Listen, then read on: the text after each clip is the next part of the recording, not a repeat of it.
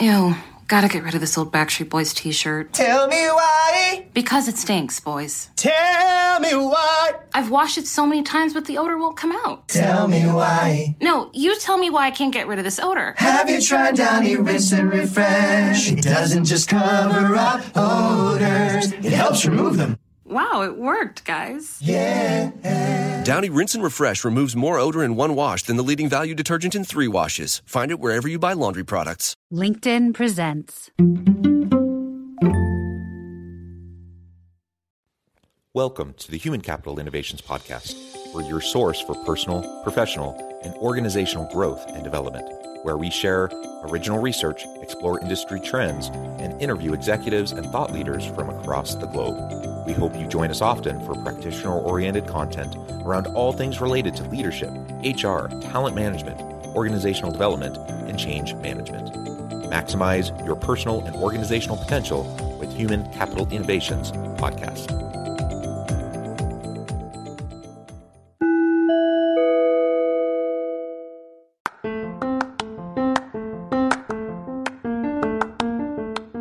You enjoy the Human Capital Innovations Podcast, enjoy ad free listening by going to the Patreon page, and please consider contributing even at the producer or sponsorship level. And please leave a review. Thank you for your support.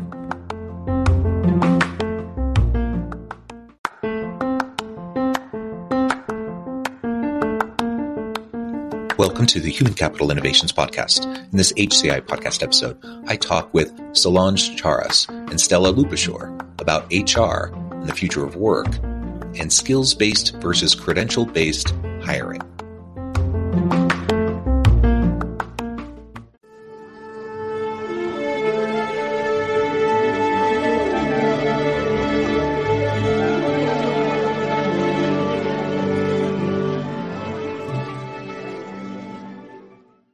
Solange Charas and Stela Lupushor, welcome to the Human Capital Innovations Podcast.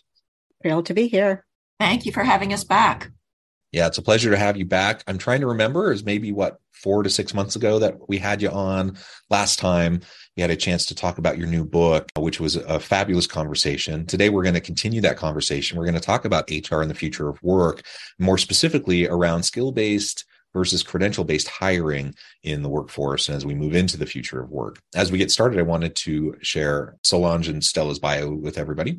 Solange Charas is the founder and CEO of HC Moneyball, an adjunct professor and governance researcher and thought leader. Stela Lupushor is a thought leader, speaker, educator, and futurist on a mission to humanize the workplace through the use of design thinking, technology, analytics, and future thinking to create inclusive workplaces. And I could say way more about both of you, but I'm going to pause there and just give you both a chance to share anything else about yourself, your background, your personal context that you would like to highlight for the audience. I will start with the fact that uh, we both teach. We both teach in higher institutions. So the topic of today's conversation, I think it's very relevant, not only professionally from a HR perspective, but professionally as educators as well. So looking forward to diving in between Stela and myself, we teach at four different institutions, or you teach also at Cornell, so five different institutions. So we sort of have our pulse on the the industry, the ed- higher education industry. Yeah, wonderful. And I don't know if you remember, but I'm a university professor. That's my full time gig, and I do consulting work on the side. So I think between the three of us, we have a lot uh, of knowledge and insight and experience in both higher ed and in the workplace uh, in the consulting space. Uh, so I think this will be a great conversation. I'm excited to hear your thoughts around work, uh, the future of work and skills based versus credential based hiring. So why don't we start by defining those a little bit? What do you mean by sure. skills based uh, work versus credential based work, or, or sorry, credential based hiring and skills based hiring? Yeah. So um, organizations, and we're sort of jumping into the middle. So let me just give a little sentence and then let's back out a little bit to create a context to understand um, what we're thinking about in this conversation. Um, today's challenge for most organizations, and if you look at the CEO um, survey on uh, top issues that the conference board uh, does every year, um, talent is amongst the top five and if you look talent acquisition, and if you look at the CHRO survey that the conference board does every year. Across the globe, talent acquisition is the number one topic. So companies are really struggling with finding talent. And we think that one of the reasons that they're having difficulty finding talent is because of the criteria that they set in place for their screening. So what happens is we've got structural unemployment. So even though our unemployment rate is very low, um, the majority of that unemployment is structural unemployment. So there's essentially three different types of unemployment. There's frictional unemployment, which is basically unemployment of people that are in the midst of changing jobs. So it's just the frictional part going from one job to another. There's seasonal or cyclical unemployment, which is um, attached to business cycles. So we see, you know, gig or seasonal or cyclical workers around Christmas time. So people always you know, salespeople find it easier to find a job when companies are hiring for seasonal work. And then the third one is structural unemployment. Um, and structural unemployment refers to the mismatch between the jobs that are available and the skill levels of the unemployed. Um, and it is the one that is the most persistent. We can't wait for time to fix that problem. We actually have to have some type of an intervention to solve it. Um, so, unlike cyclical unemployment, um, it's it's not a business cycle issue. Um, we have about 10 and a half million or so open jobs and about 6 million people that are un, that are on the unemployment roster. We have more unemployed that have just given up looking for a job because they simply can't find one. It's important to note the only people that count towards the official unemployment numbers are the people who are actively looking, right? Right, exactly. Exactly. And what if you look at the BLS data and you look at the research in this area, structural unemployment really comprises the vast majority of the reason for unemployment. So think about the tech sector uh, layoffs. Tens of thousands of employees are now unemployed, and yet the unemployment rate didn't go up during this period, during these last six months, when the tech industry was shedding jobs um, for a couple of reasons. One is the tech sector actually overhired in the prior two years, so they're actually getting rid of excess labor. Um, and people in those jobs, for the most part, were able to find new jobs because it's not just the Googles and the Metas in the world that are hiring tech people. It's all the mid and small size companies that are hiring tech people that have everyone is yeah, that have locked into those behemoths. And when they let them go, I actually think it's a good thing because now we're doing technology transfer from the Googles and the Metas and the Yahoos of the world um, and the Apples of the world into our mid and small cap companies. So I think that's a good thing. Um, but structural unemployment is really harmful to the economy um, because as industries evolve and the requirement for competencies grow, the skill gap widens. And it also increases US income inequality, which we'll get to in a second. Um, so we, we are really interested in this dilemma that organizations say they can't find talent. And, you know, we started off by saying skills based versus um, credential based. And what most organizations do, for good, for better, or for worse, is for um, pretty much, I'd say, I'd throw a guess out there 70% of entry level jobs, forget about the mid level manager and executive, they set a standard of having a college degree to do the job. And um, I'm not going to take Stela's words away from her, but she'll get to that in a second. Um, roughly 60% of all job op- openings require at least some college, with approximately 30% of the openings requiring a bachelor's degree. We're calling this the diploma ceiling. Um, and I actually Googled diploma ceiling and couldn't find anything. So maybe this is original for us. You've coined a new term. Wonderful. You've coined a new term, the diploma ceiling. So, what's really interesting is that according to the BLS data, there are as many people in the labor force over 25 years of age with high school diplomas as there are with pe- people with college degrees. So, the numbers are 23.6 and 23.7%, respectively. So, these two groups, the high school diploma and the college diploma or the degree, are actually the same size. Um, and if you combine high school and some college, the number goes up to 43.8%.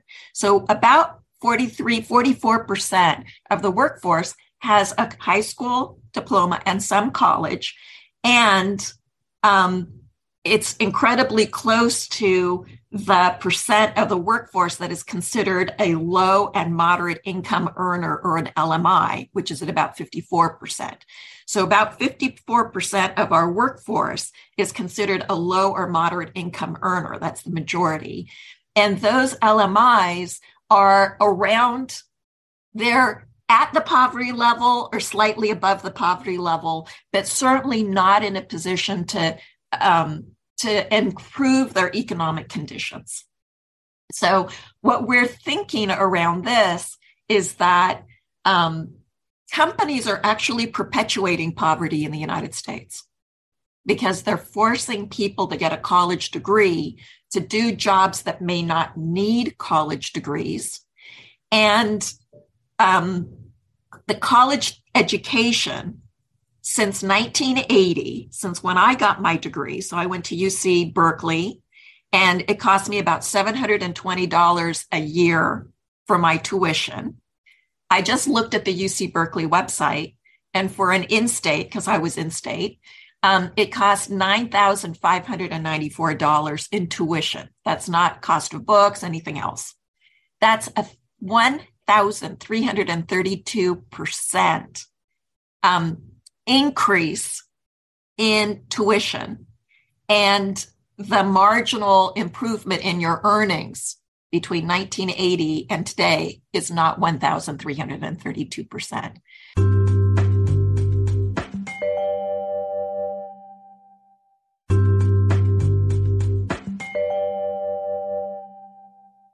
You've highlighted some really great um, elements there around structural unemployment, um, just the the makeup of the labor market, uh, and the way that organizations often um, they they artificially limit and reduce the size of their the pool of potential uh, people uh, to apply for positions. Um, Stela, I wanted to give you a chance to jump in and see if there's any additional insights you want to provide in response to it, hand it over to her. Absolutely. And when we think about the labor market and the fact that it's it's a very interesting time uh, for economists, right? Because usually you would see when there are layoffs, when we're heading towards recession, labor market follows and there is a, a, growth in unemployment. But we are dealing with an environment where a lot of people left the labor market. We have a, a big proportion of um, uh, baby boomers who chose to retire or some who retired early. We have uh, just lost a lot of people, uh, like 900,000 um, uh, working age population who died and, and uh, are no longer available to be employed.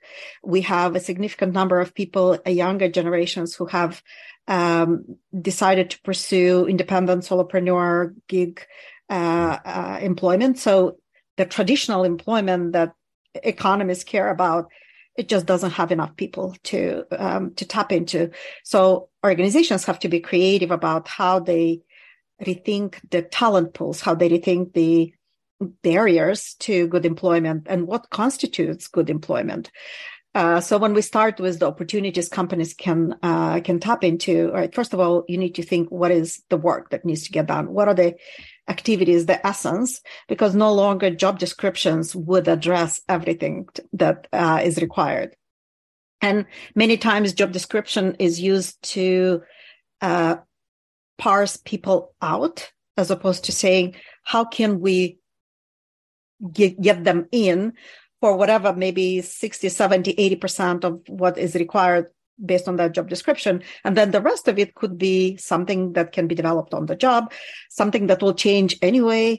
um, Right. something that we can uh, uh, use this as an opportunity for people to feel they have a, a space to grow, as opposed to you know if they've done everything that's required by the job, they're not going to be interested in in that job in the first place, or it will not give them a sense of growth and development. Um, the other opportunities now with advent of all of the technological innovations, there is really time to rethink the activities that people do. And yes, everybody talks about chat GPT and all, of the, the disruption that will have on knowledge work. But that's a good thing because it'll augment and you can outsource repetitive activities. You can um, leave the human work for humans. And it's an impetus for organizations to rethink the workflow, rethink the activities that uh, uh, get need to be uh, part of uh, someone's responsibilities. And based on these changes, then we can rethink job descriptions. What do they include? Do we use language that is precluding certain candidates from applying? Uh, do we say, um, you know, credential is required, for a credential is required? Uh, do we say maybe for your credential not required but desirable because all of these little signals are going to be interpreted very black and white by the algorithm that assess candidates yeah. and inevitably you're going to end up with a significantly smaller and less diverse talent pool as a result of um, doing those uh, uh, automatic classifications and then, can I just yeah, can I double please. click on that for just a second? Yes. There's a lot of reasons why this is a hard thing for the economy generally, for society generally, but for organizations specifically. Um, but you just highlighted, uh, well, you just mentioned I want to highlight the the diversity, equity, and inclusion component here. Yeah. How how often do we artificially limit the the pool of candidates that disproportionately benefits certain groups and dis, uh, disproportionately negatively benefit or negatively takes away from other groups. It happens all the time. All the time. And and so if if you're wanting to increase the diversity in your pool which will then hopefully lead to more diversity in the hiring process and and and bringing people on and and the types of inclusive and and belonging environments uh, and cultures that exist within organizations you know one of the easy ways. I mean, it's not easy, I suppose, but one of the first steps is to just rethink what yeah. you're requiring in your job postings because there there is research that shows that men, frankly, don't need to uh, check all the boxes. They'll apply for jobs that they aren't a good fit for at all. But yeah. women uh, disproportionately will often feel like, oh, I'm not a candidate. I'm not even going to apply. I'm not going to throw my hat in the ring for something because I, you know, I'm not as qualified as I should be uh, even though they're way more qualified than a bunch of men who are applying and eventually will be the ones to get the job. Exactly. And, and just to jump in here for a second, we have outsourced to AI and to machine learning the screening process. And those that technology is programmed mostly by white guys. So there's it's not nefarious, it's just hidden bias. And and I think that also contributes to the problem. It's not just that the candidate pool isn't big enough. You know, women aren't applying for jobs. It's that when they put their resumes in, it's not even a human being that's looking at the resume. It is machine learning. And that machine was programmed by by white guys. And I, I, I don't mean that in a bad way. I'm just saying that and, the technology sector is predominantly white male. And, and it's so, trained on the data from the past, which was disproportionately hiring more white right. dudes, right? That's right. Yep. So, so to, I love the kind of diversion into the uh, diverse talent pools because we typically think of diversity just the visual uh, um, identifiers, right? What's visible as far as race, gender, um, abilities. But there is a broader spectrum of talent that we can tap into. So once we understand what are the changes to the work, change the job description to reflect that, and then tap into a diverse spectrum of talent options, right? Look at people who recently retired. They already have the knowledge. They know what needs to get done. They understand the culture, bring them back as contractors to fill in the gaps for specific needs. They will also develop the next generation of leaders and uh, kind of the, the, leadership pipeline. Uh, they can coach, they can mentor. look at people with um, schedule limitations, right? You have significant number of uh, younger becoming disproportionately younger set of millennials who are caregivers. They may have chosen to stay home so they can have the ability to care for their parents or family members. Maybe they have several hours in the afternoon. Yes, it's not a full time job, but they have the skills, time, and interest to contribute. It may require a little bit different orchestration and a different way of allocating and parsing the work, but it's a perfectly uh, capable uh, segment of talent that typically goes under tapped and underutilized. And then more importantly when you think about work you really need to think from perspective of making it a living wage right? Solange mentioned about the poverty line and the further the, the more we deconstruct and decompose work and outsource a lot of the technical work now to technology what's left it's essential work and it became very obvious how important and uh, uh, difficult it is to replace when there aren't essential workers to do that work.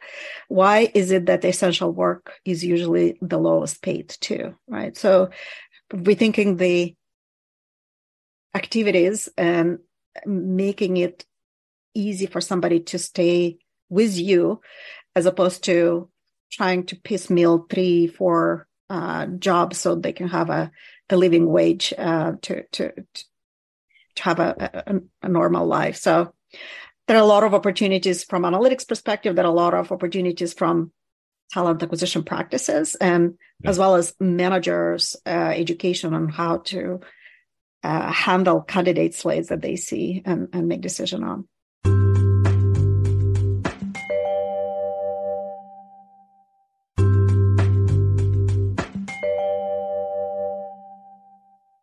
We're asking for a heavy lift, right? It's a heavy lift to look at your organization, to look at the business model, to look at that labor input and then redesign that.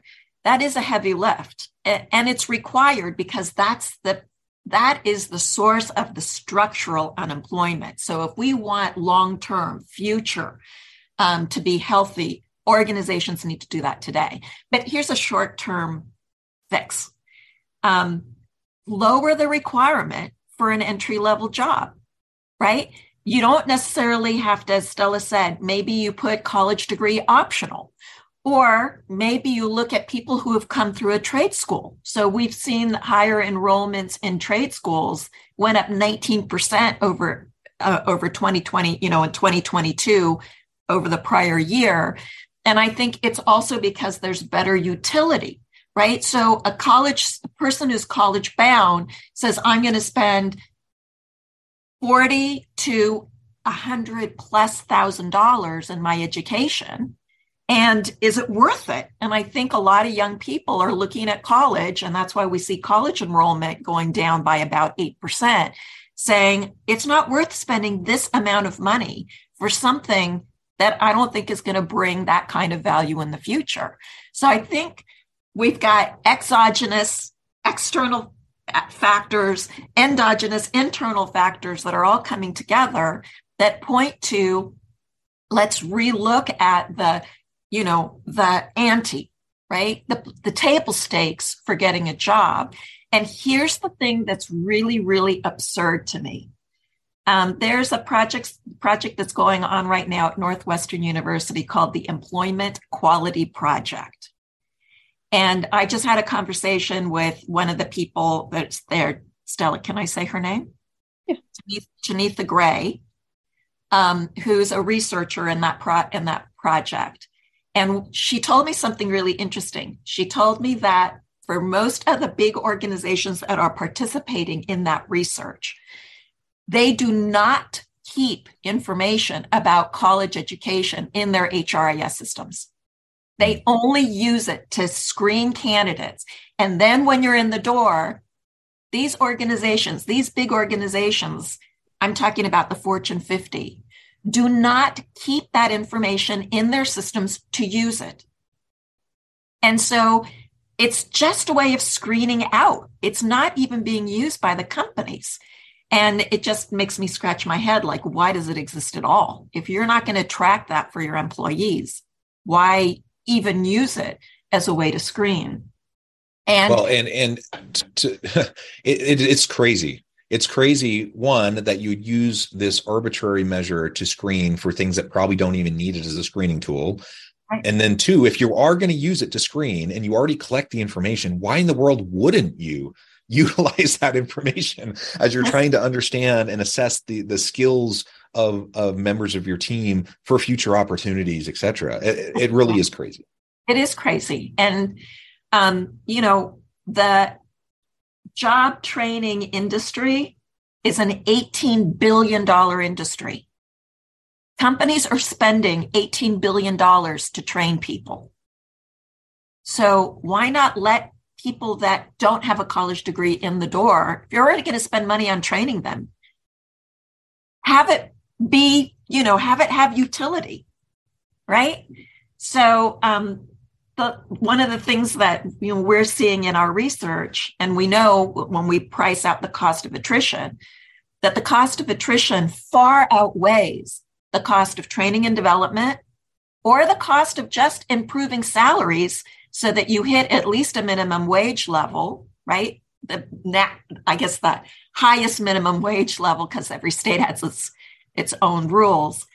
But you know, being penny wise and pound foolish is what most organizations are doing today. They just rather scrimp and save on paying people and replacing those people than simply just giving them a decent wage so that they don't have to have patchwork careers, three, four careers or three, four jobs just to make ends meet.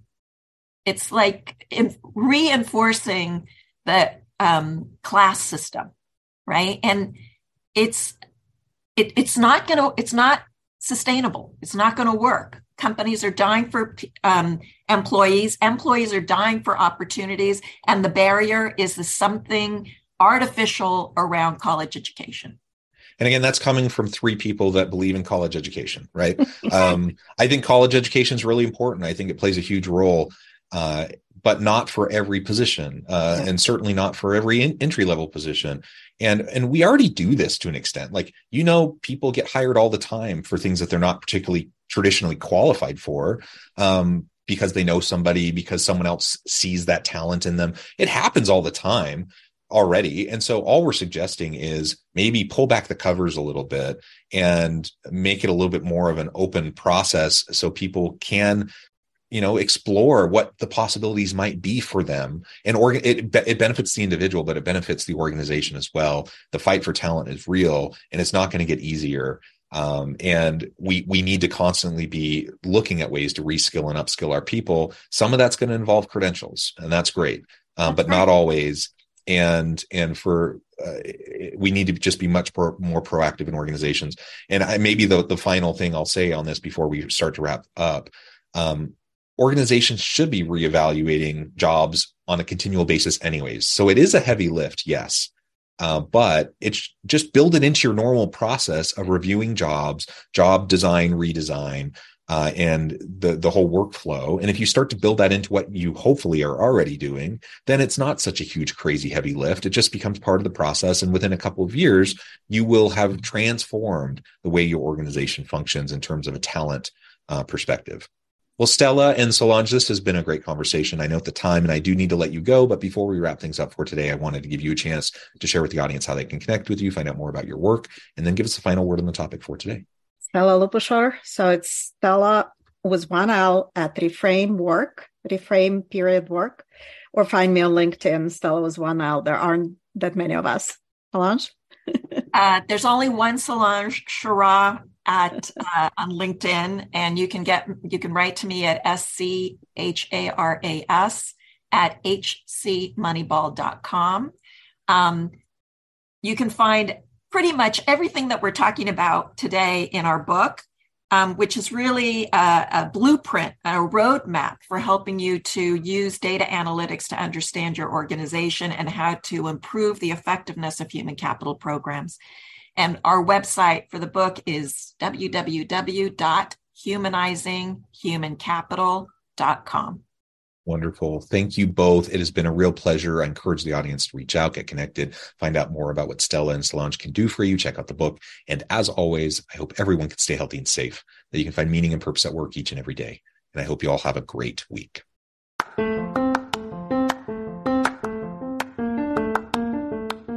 You enjoy the Human Capital Innovations podcast? Enjoy ad free listening by going to the Patreon page. And please consider contributing even at the producer or sponsorship level. And please leave a review. Thank you for your support.